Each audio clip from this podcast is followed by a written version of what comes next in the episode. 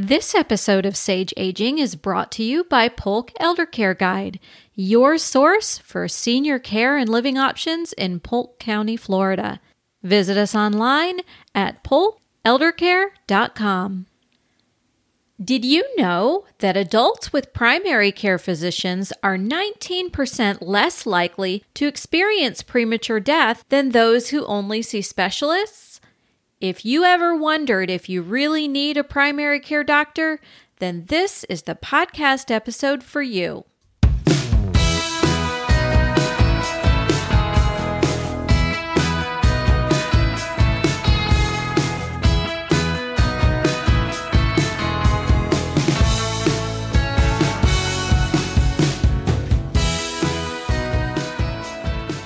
Hi, I'm Liz Craven. And like so many others, I face the overwhelming task of being a caregiver for people that I hold dear.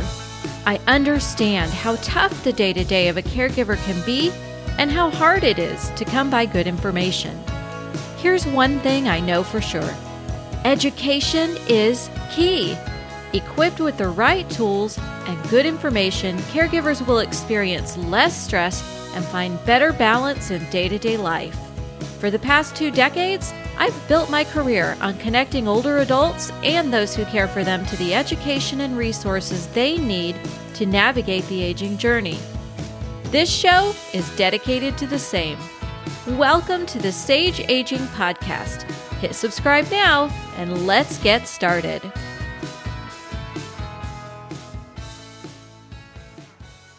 Hello, and welcome to episode seven of the Sage Aging Podcast. I'm your host, Liz Craven. If you want to stay healthy, building the right care team is key.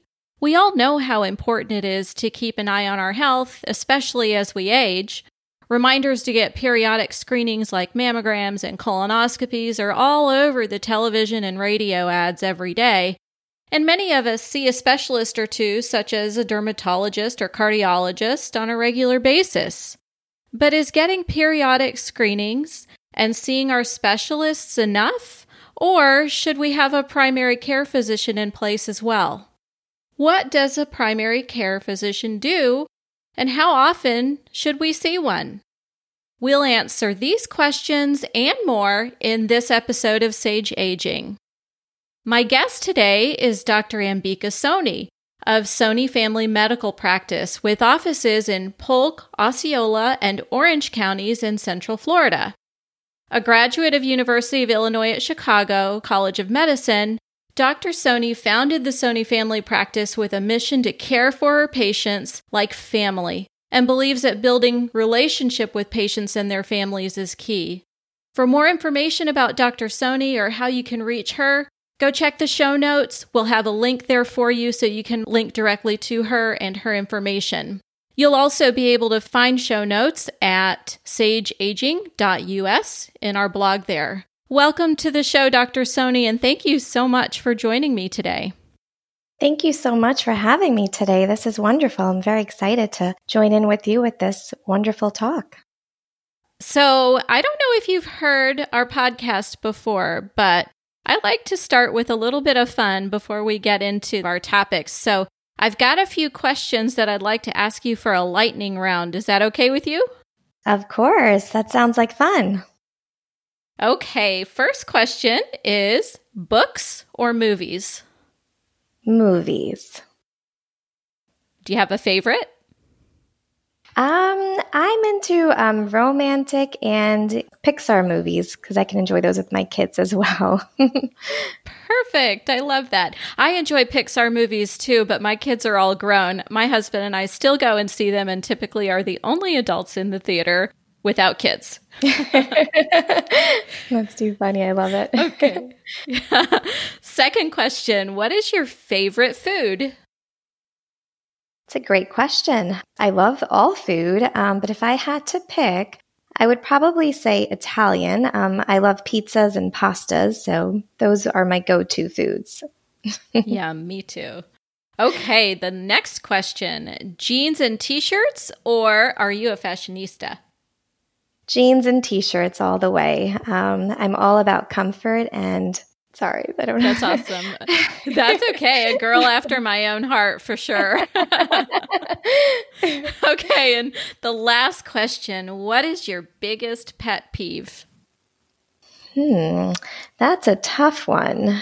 Um, I would say for myself, it would be being late. I don't know why my husband is always like, Why do you always have to be the first one everywhere? And with my practice too, I hate being late. I am my biggest pet peeve is just running late. I love to be on time.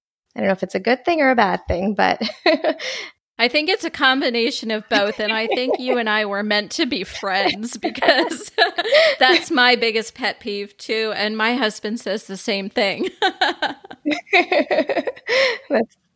well, that was fun. Thank you. I love doing that because it really sets the tone for the audience and lets them hear a little bit about who we are. And I think that it's just really important for them to know who's speaking to them more than just the topic itself. So thanks for playing along. So let's get on to our topic primary care provider. That can be something so confusing to people as almost anything within the medical realm is. What do those things really mean and what should I do with them? Do I really need that? So let's start with Primary Care 101. Tell us what that really means. So, a primary care um, provider um, is somebody that is either an internal medicine, a family medicine, or a pediatric. And what it is is someone that's managing your entire body from your, your head down to your toes. So, you go to them for any condition that you may have.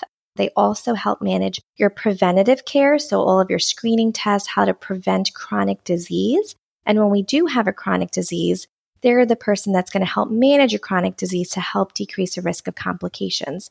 But basically, all in all, they're your go to person for your health needs. Is the role of a primary care provider to arrange care for chronic conditions as well? In, in other words, do you kind of plan out the care in its entirety and then specialists work together with you, or do people do those things separately? It's best to do it together um, with your primary care provider. So, for example, if somebody has heart disease and they go straight to the cardiologist, which is wonderful, they can help manage their cardiac conditions. But also with heart disease, there's other complications that can happen as well such as having, um, you know, like a vascular disease or having diabetes or high blood pressure that can also relate to the high heart disease that you're seeing your cardiologist for. So the goal of the primary care provider is to help manage the entire person, not just one part of the body that's managed by the specialist. But primary care providers work very closely with their specialists because that's the way to manage them in the best potential way. Primary cares can do quite a bit for the patient and help manage them, but there's certain parts where we have to have the specialist come in to manage our patients better to prevent a complication. So say if somebody has heart disease and they need a stent placed, or they need some type of surgical um, treatments that are needed to help improve their chronic conditions or prevent a further complication, that's when we work side by side with the specialist. And when you have your primary care doctor, when you come back to the primary care doctor, we explain things a little bit better, more one on one. The specialists are very busy, so they tell the patients quite a bit of information. And once the patients leave the room, they're like, what just, what did they say? And they may get confused or not understand everything fully. So primary care providers help aid in that as well. So when the patients come back to my practice after seeing a cardiologist, I go through everything and I ask them all the questions. So I understand you learned a lot that visit, but what questions do you have for me? And how can we continue our goal to prevent any further complications? So it would make sense then that using a primary care physician would be good for your health overall. Yes, definitely. Um, most definitely, yes. I saw a statistic that was so interesting to me it said 19% less likely that you'll experience a premature death if you use a primary care physician than those who just use specialists. So primary care is we like when we order blood work, we can pick up kidney problems, we can pick up all sorts of potential complications that could be arising and help reverse some of those complications that could happen. So if we, you know, if we change our diet and we exercise and we avoid things that can be damaging certain organs, that's how we can help prevent issues. And we can also pick up cancers earlier. We can pick up things that potentially a person may not be feeling and they didn't know was something that was, you know, stirring up in their body unless they were seeing a primary care where we were able to order certain blood work, do certain testings to potentially find something earlier and prevent cancer or a chronic condition. That makes a lot of sense. So, you've said a lot about what primary care does. What does a primary care provider not do? That's a great question. Um, so, primary care providers don't do surgeries such as like a gallbladder removal, don't do colonoscopies. Back, you know, maybe 20 years ago, we used to do some sigmoidoscopies, but we don't do colonoscopies, we don't do surgeries. And that's basically what we don't do. We, we do quite a bit for the patients in our clinics. You can care for patients of any age, is that right? That is correct. That's a great question. So, I'm a family medicine doctor. So, I see everything from newborns, day of life one, all the way up to 110. Um, so, family physicians, we see all ages. That's why we're called family doctors because we see, you know, the grandkids, the kids, the grandparents, and even the great grandparents, as opposed to internal medicines that are just adults 18 and above. And then pediatrics are less than 18. And we're all considered primary care. That was going to be my next question. That's very interesting to me because a lot of people that I get feedback from through our website and also through um, phone calls, they're curious about that. Well, I see an internist. Is that sufficient to be called my primary care physician? Or when I go to see my GYN annually for a checkup, is that considered primary care? So, an internist, yes, because um, an internist can do quite a bit. Um, they're just, they are considered primary care and they do check the, um, all organs and all, you know, the, the head to toe body. A gynecologist is considered primary care as well, but it's limited to more so of um, women's health of, you know, pelvic exams, breast exams.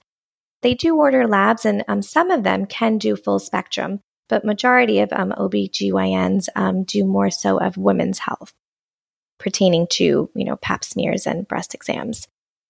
That makes complete sense. So, in what settings can you find primary care providers? Obviously, in an organization like yours, you have your private offices. Are there other venues that someone might find a primary care physician? Yes. Um, so multi specialty groups um, have primary cares as well. Um, hospital affiliated groups um, also have primary cares as well. Solo practices also have primary cares. So there, those are the multiple settings that we see them in the outpatient settings, um, multi specialty, solo, and hospital affiliated physicians. So, with everything that's going on right now, have you begun to use in your practice telehealth? Excellent question. Yes. So we um, have been doing quite a bit of telehealth to keep our patients safe at home, but still managing their chronic conditions. It's been wonderful. I've never used telehealth um, prior to COVID 19 of what's going on currently.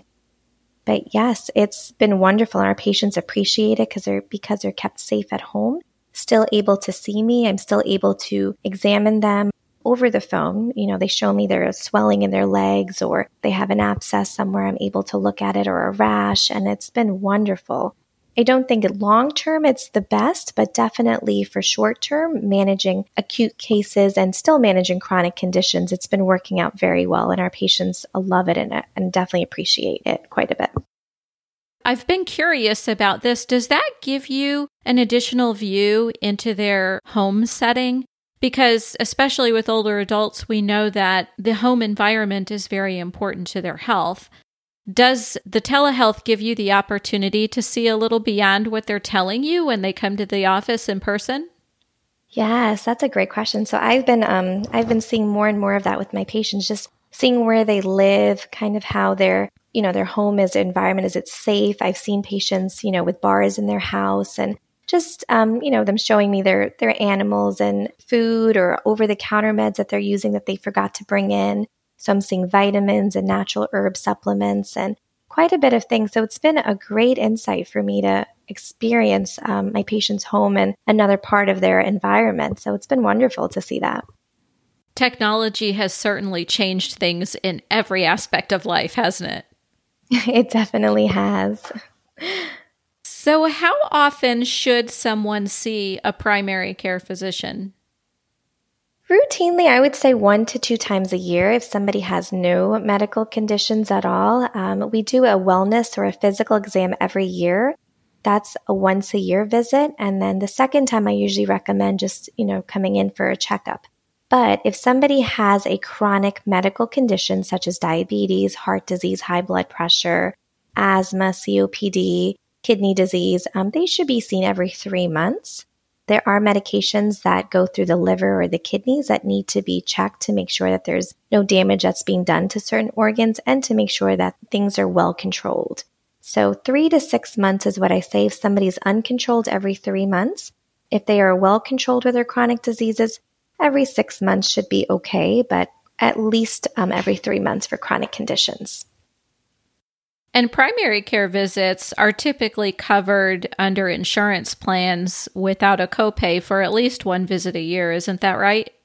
That is correct. All wellness exams are considered without a copay. So it's wonderful. You come in, you see your doctor, you get a full body checkup, you get your labs orders, and it's a no copay. And that's what I tell my patients. Definitely take full effect of that and come in and see us. There's no charge at all. And the wellness exams are so important because that's when we sit down and we really talk about all of our screening tests, such as mammograms, bone scans, colonoscopies, lab work.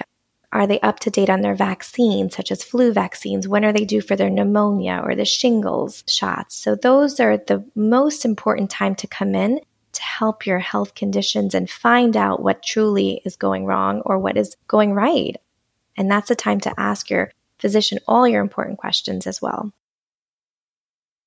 So, for certain demographics, especially for older adults who are needing assistance, it's really important to involve the family in their medical care and their medical decisions. How do you do that creatively without stealing their independence if you will you know a lot of a lot of older adults are a little resistant to family necessarily coming in with them how do you handle that as a physician to make sure that your patients are getting the best out of your care that's a great question um, so when I establish care with my patients, I really try to get to know them. Um, that's number one. That's you want to create a relationship between yourself and the patient so they have this comfort and understanding to confide in you as somebody to express their concerns and how they want to increase all of their health conditions and make sure they're managed well. But there also comes times when once I've known the patient and established that care with them, I can see if there's any problems such as dementia or they're having a hard time remembering or doing things. And when I start to see that, I definitely ask them if they come into the room by themselves, so who's out here with you? And before I even ask him that, when we're building our relationship, I do ask, who do you live with? Who, you know, who is someone that you confide in? So I already have that baseline understanding with my patients. So when I have a concern that there possibly is dementia or things like that, that's when I would definitely want to, you know, have the family more involved in the care. But most of my patients, when they do come in, um, I've met their children or their grandchildren or their nieces or nephews or whoever is bringing them to the office visits. I do like to have that full round of family interventions with the patients to begin with as well, because I feel that's a great way of knowing the patient a little bit better. And with our practice, um, since we're family medicine, we tend to see the rest of the family as well, such as their children, their grandchildren. And so it gives me a better understanding of the family dynamics and of the conditions as well, because a lot of these things could be um, genetic as well, and what things possibly could be running in the families. So, having a good family um, conversations and establishing that care between the family and the patient is key. I think it's key. And I do tend to have the family involved when necessary, and the patients do understand and appreciate that. And so, what suggestions would you have for family members, especially caregivers? A lot of caregivers are listening to this podcast and trying to navigate this whole journey with the person that they love, that they're caring for. What are some ways that they can approach being intimately involved in the healthcare without causing friction in the relationship? It's a great question. Um, so first off, with the caregivers and anyone that's helping take care of the family members, they they have to be on the HIPAA. So the patient has to give consent um, before we're able to talk to them. But a lot of times, if family members have concerns, say if I'm doing a routine urine analysis where my patient has to leave the room for a minute um, and go give a urine sample, that's a lot of times when the caretakers and the family members um, express their concerns to me or they'll um, catch me in the hallway before I go in the room, or or they'll call and say, "Hey, I need to talk to Dr. Soni to talk to her about what's going on." Because sometimes it gets to be sticky situations where they don't want the patient to feel bad if they're concerned about possibly dementia or if there's some other things that are going on. So confiding in the physician with the caretakers is really important. So expressing what you see that is going on. Are they forgetful? You know, is there problems with urination or leaking of urine or any concerns that are going on? It's really important to express that to the physician taking care of the patient because sometimes we as physicians don't know what's going on until somebody tells us or until we've asked those significant questions. But communication is the biggest key to help manage any chronic conditions. And you have to have a good foundation between the patient and the physician. That's really great information. Thank you. So, when choosing a provider, what are some key questions that we should be asking? So, when choosing a provider, what I, I recommend is um, a lot of people do some research and exploring physicians. But key things is when you meet the physician for the first time, see the connection that you're having. See if this is something that you, as a patient, feel comfortable expressing some of your concerns that you may have. So having that strong connection is the best, as I really, really think, because that helps all of us. It's, it's a circle. It's a full circle. We need everybody on the same page. So if you feel that connection, and you also want to ask them, are they comfortable managing your conditions? If somebody has, if they're complicated, they have many conditions, you want to express your concerns at the first visit to say, are you comfortable managing these things? And what would you do if you're not comfortable? Would you be oh, willing to send me to a specialist to help manage my conditions? And then just making sure that comfort is number one, and just making sure that you feel confident that the physician can manage your conditions accurately and appropriately. I agree with you wholeheartedly. That's so important. I've been a caregiver myself and obviously been to see the doctor myself. And I think that communication and trust are the two key factors for me as it relates to building a relationship with a care provider. So, when somebody comes to an office visit with you, what would it be best for them to bring along with them? So, I encourage our patients to bring in their all their medications, including over-the-counter medications or any herbal supplements that they're taking.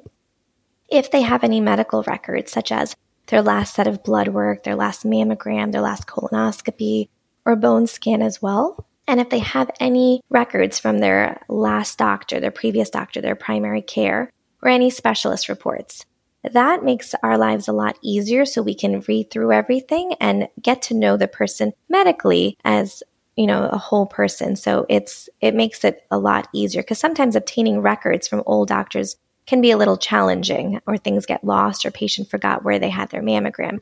So i advise you even when you have things done always keep copies for yourself and these days, electronic resources are excellent. There's a lot of patient portals out there where you can still print information out even if you've left the practice. So if you have access to a patient portal, print out your last set of blood work and any routine screening test and your last note would be wonderful if you can bring that in. And also bring a list of questions if you have, because I know sometimes the first visit can be quite nerve wracking, just meeting a new physician, hoping things will go well but also writing things down so you're well prepared to ask any questions that you have that day as well.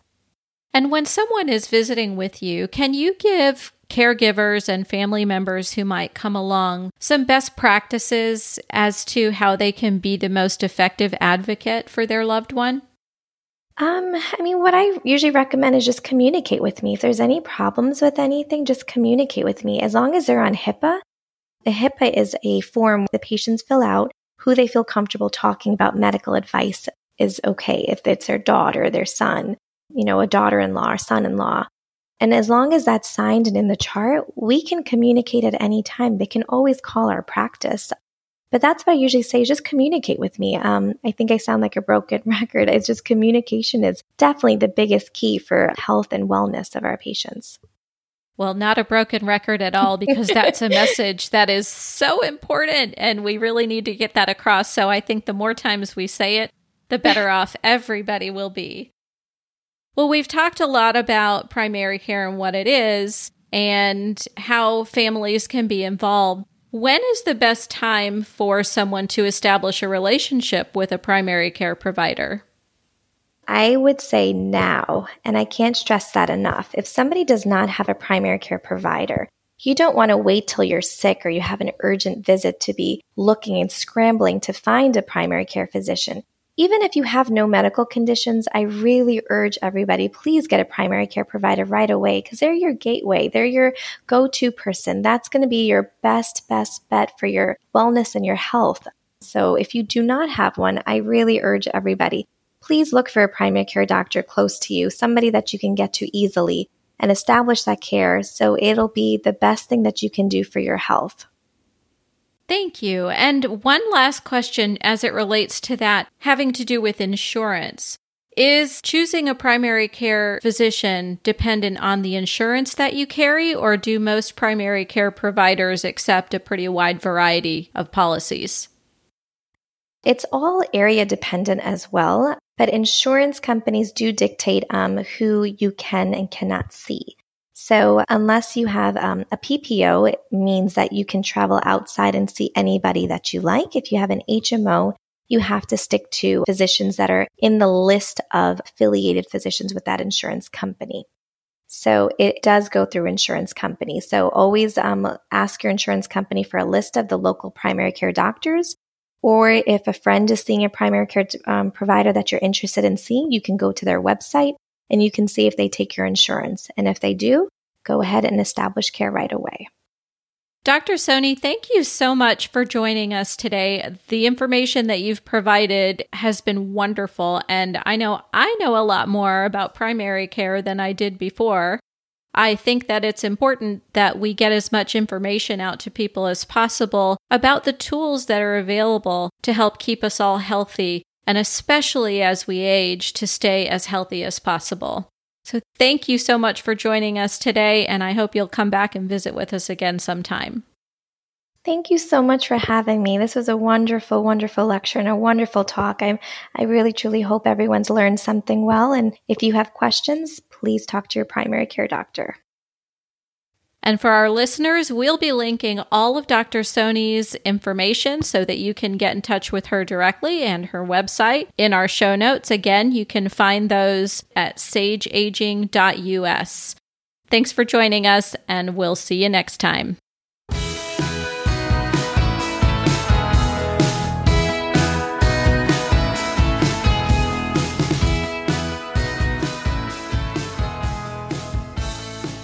Thanks for listening. If you found value in today's conversation, I'd really appreciate it if you would click subscribe now and share the Sage Aging podcast with a friend. If you have topic ideas you'd like to share, we'd love to hear from you. Drop us a line at sageaging.us.